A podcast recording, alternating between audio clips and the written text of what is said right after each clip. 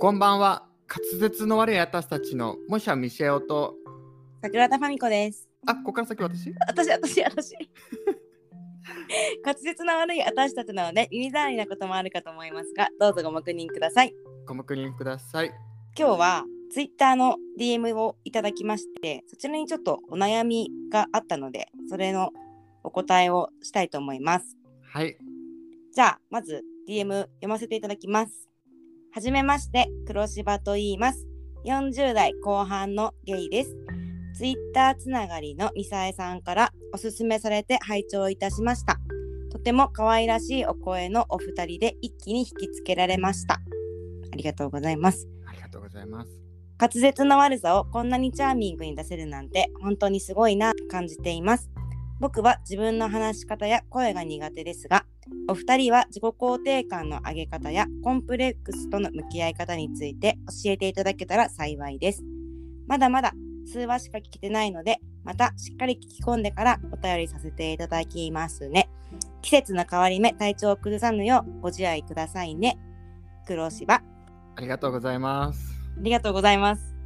もうね、あの、とても可愛らしいお声の二人なんてしおおっしゃってもらえてね。 ね、ちょっと私生まれて初めて声を褒められたんだけど確かになんか、あの、桜田さん、あれだもんね。あの、酒焼けしたチーママみたいな 声だ、でしょそうあの絶対に酒焼け大丈夫とかさタバうコん、ね、持ってるとか絶対聞かれるような声してるので、嬉しいね。ねえ嬉しいですねあのミサエ様がね、あの黒柴様にあの盛大な前振りをね、ツイッターの方でしてくださって、ねそうそこでお優しい黒柴様がお情けでね、お便りを送ってくださって、本当に嬉しい限りです皆様のお情けでこの番組は成り立っておりますので、 本当にもうありがとうございますね、本当に、ねありがとうござ嬉しいまなんか黒柴さんお顔をちょっとさ見る機会があってさツイッターでね、うんうんうんうんなんかさ年齢見てすごいびっくりして、うんえ40代後半にちょっとなんか見えなくてお写真だとね思ったな自んか分も。ねもっと若く見えるよねと思って見える見える。ね自信がないとおっしゃってるんですけど、はいあのお顔がイケメンでいらっしゃって、うんあの笑顔も素敵でいらっしゃるので、うんあの相殺されてバランス取れるんじゃないでしょうか。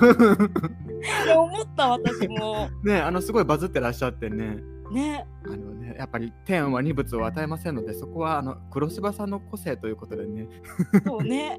思ったりもしました がしましたがはいお互い一応あの答えをそれぞれ考えてきたんですよねそうですねはいなので自己肯定感からですそうですねあの、うん私ちょっとすごはいい教科書みたいなことになっちゃったんで言っていいですか先あどうぞどうぞお願いしますはいえっとね私自己肯定感の上げ方って今回ごご質問いただいてなんかね自己自発的に自己肯定感を上げようってまず思ったことがないことに気づいてなのでこれを機にちょっと自分なりに考えましたですごいありきたりな答えになると思うんですけどなんかやっぱりなんか自分に自信をつけるのが一番かなと思いまして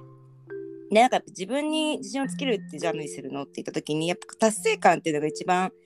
身近かなっていうのが思いましてコツコツ何か努力して達成感を得るのが一番かなと思いました。でこれちょっと自分の過去の話になるんですけど一時すごい無駄遣いが激しい今もちょっと激しいんですけどあんた勝手に過去の話にしないで 本当に本当にお金遣いが荒い時があってでもねなんかねでも買っちゃうんだよねダメだなって思っても買っちゃったりとかして治らなくてでも貯金箱をねある時買って小銭貯金っていうのをし始めたんですねでなんかかえ家に帰ってきたらもう財布の中にある小銭を全部入れるっていうのをやってそれがね溜まった時になんかすごい達成感があったのここで大事なのがなんかね貯金普通にできる人からしたらそんなの当たり前にできることなんだけど自分にとってはすごい頑張ったことだったのね。なので人と比べる必要は全くなくてなんか自分なりに自分でできる範囲のなんかコツコツと努力することっていうのをなんかやってみてはいかがかなと思いました。で なるほど、あのですねこれ考えた後に私これなんかめっちゃとんちんかんなこと言ってたらどうしようってちょっと不安になってネットであのね自己肯定感高め方って調べたらねあのね全く同じような内容が出てきて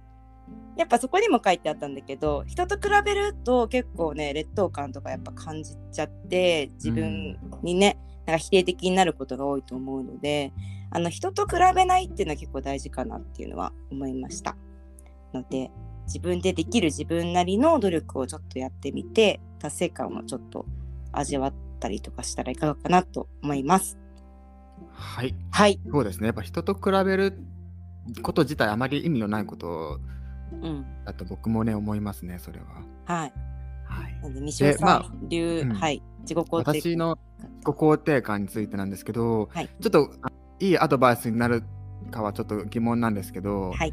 小さい頃からあの花よ蝶よと育てられてきたのでうんあのありがたいことにちょっと元から自己肯定感が割と高い方うんうんかかもしれなくてですねなのであの一応自分の自己肯定感をまあ意識してというかあの自然に高めてる要素がですね趣味ですね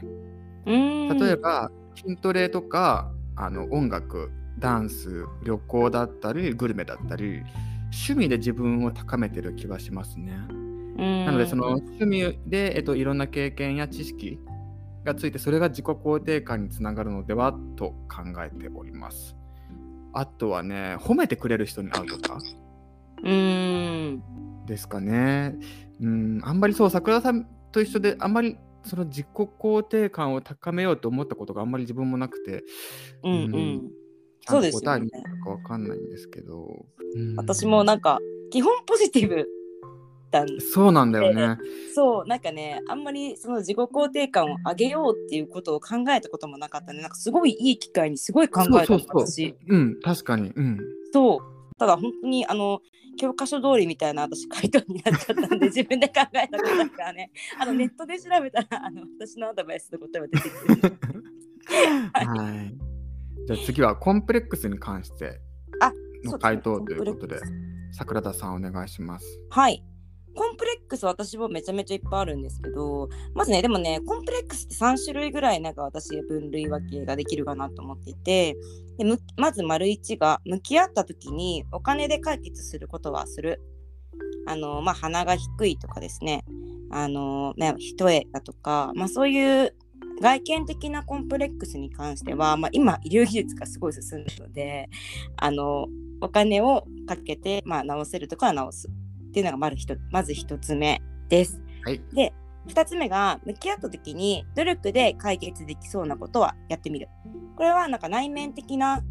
ことですね。なんか自分の性格的なところで直したいところだったりとかは、まあ、あの自分自身の問題なので努力で解決できるとは思いますのでそこは、まあ、本当に嫌だなと思ったら直す努力をしてみるっていうのと丸さんがあの向き合った時にどうしようもないことまあなんか身長とかそれこそ声とかもう生まれ持ってちょっとどうしようもないことに関してはもう諦めるこの3つです。ははい、あのよくなんか受け入れてくださいってなんかそれもあなたの一部です受け入れましょうみたいなこと言われるんでそすれけがど、個性ですっていうね。そうなんか受け入れるってなんか私的にはなんかその言葉ハードルが高く感じてしまってわかる。うん。そうだからなんか諦めるって言われた方が確かにその方がしっくりくるっていうそうなんか。かもうしょうがないじゃんうんうって、これもうしょうがないってもう思った方がなんか楽気持ちが楽かなっていうのそうをだねちょっと今回考えて思って、なのでもうどうしようもないことは諦めると思いましたうんうん。なるほどですね。はいじゃあみしおさん私はですね、まあ、桜田さんとほとんど一緒なんですけど、うんまあ、物理的に変えれない部分は、まあ、そのままとして変えれる部分はまあ変えていくっていうスタンスなんですけど、うんうんまあ、例えば自分は10年ぐらい前すごい細くてもうガリガリで、それがコンプレックスですごくはいそれでなんかあの体を大きくしたいと思って筋トレを始めてうん今もう結構マッチョになったんでそねのコンプレックスを解消されたんですけど、うんそう私すごい細かったじゃ んねえ本当にだって今の2分の1か3分の1かしかなかった じゃんそうそうそうそうで私しばらく会ってない期間があった時にうんうんなんかすごいでかくなったしなんかすごいでかいと思ってそうなんだよね、うん、うんだからそこはねあの筋トレしてねコンプレックスの解消はしましたね。うんうんね、やっぱりねさっき桜田さんも言ったけど背が低いのはあの自分割と背が低い方なんですけど、うんあもう背が低いのは変えられないので、うんまあ来世に期待 来世に期待してますねちょっと解決にならないですねこれはでも 私の回答は、全くわからない。うん、えでもたただ言えるのは黒柴さんは多分気にしすぎというかその自信のない部分はまあ個性として受け止めて、うん受け止めてというか、うん、個性でいいと思いますでまああの見た目はあのね美しくらっしゃるのでそうですね。そうですね。特にそんな気にすることは何もないんじゃないかなと私は思います。まあということでまとめとしては、はい天は二物を与えずってことでよろしいですか、桜田さん。そうですね。あの神様はきっとバランスをとってるということ で。はい。はい。はい。ではちょっと私たちのアドバイスがアドバイスになったかはわからないんですが、今回も DM ありがとうございました。ありがとうございました。はいあのね、匿名で送れる、あのーやつも作ったので、よければ皆さん、ちょっとお名前出したくない方は、Google フォームを作りましたので、Twitter のリンクのとこから飛んでいけばいけるので、まだまだお便りもお待ちしております。はい。お待ちしております。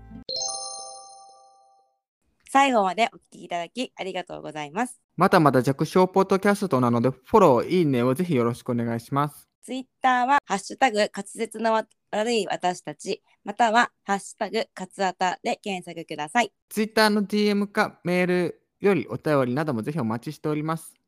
それでは、明日も皆様に幸せが訪れますように。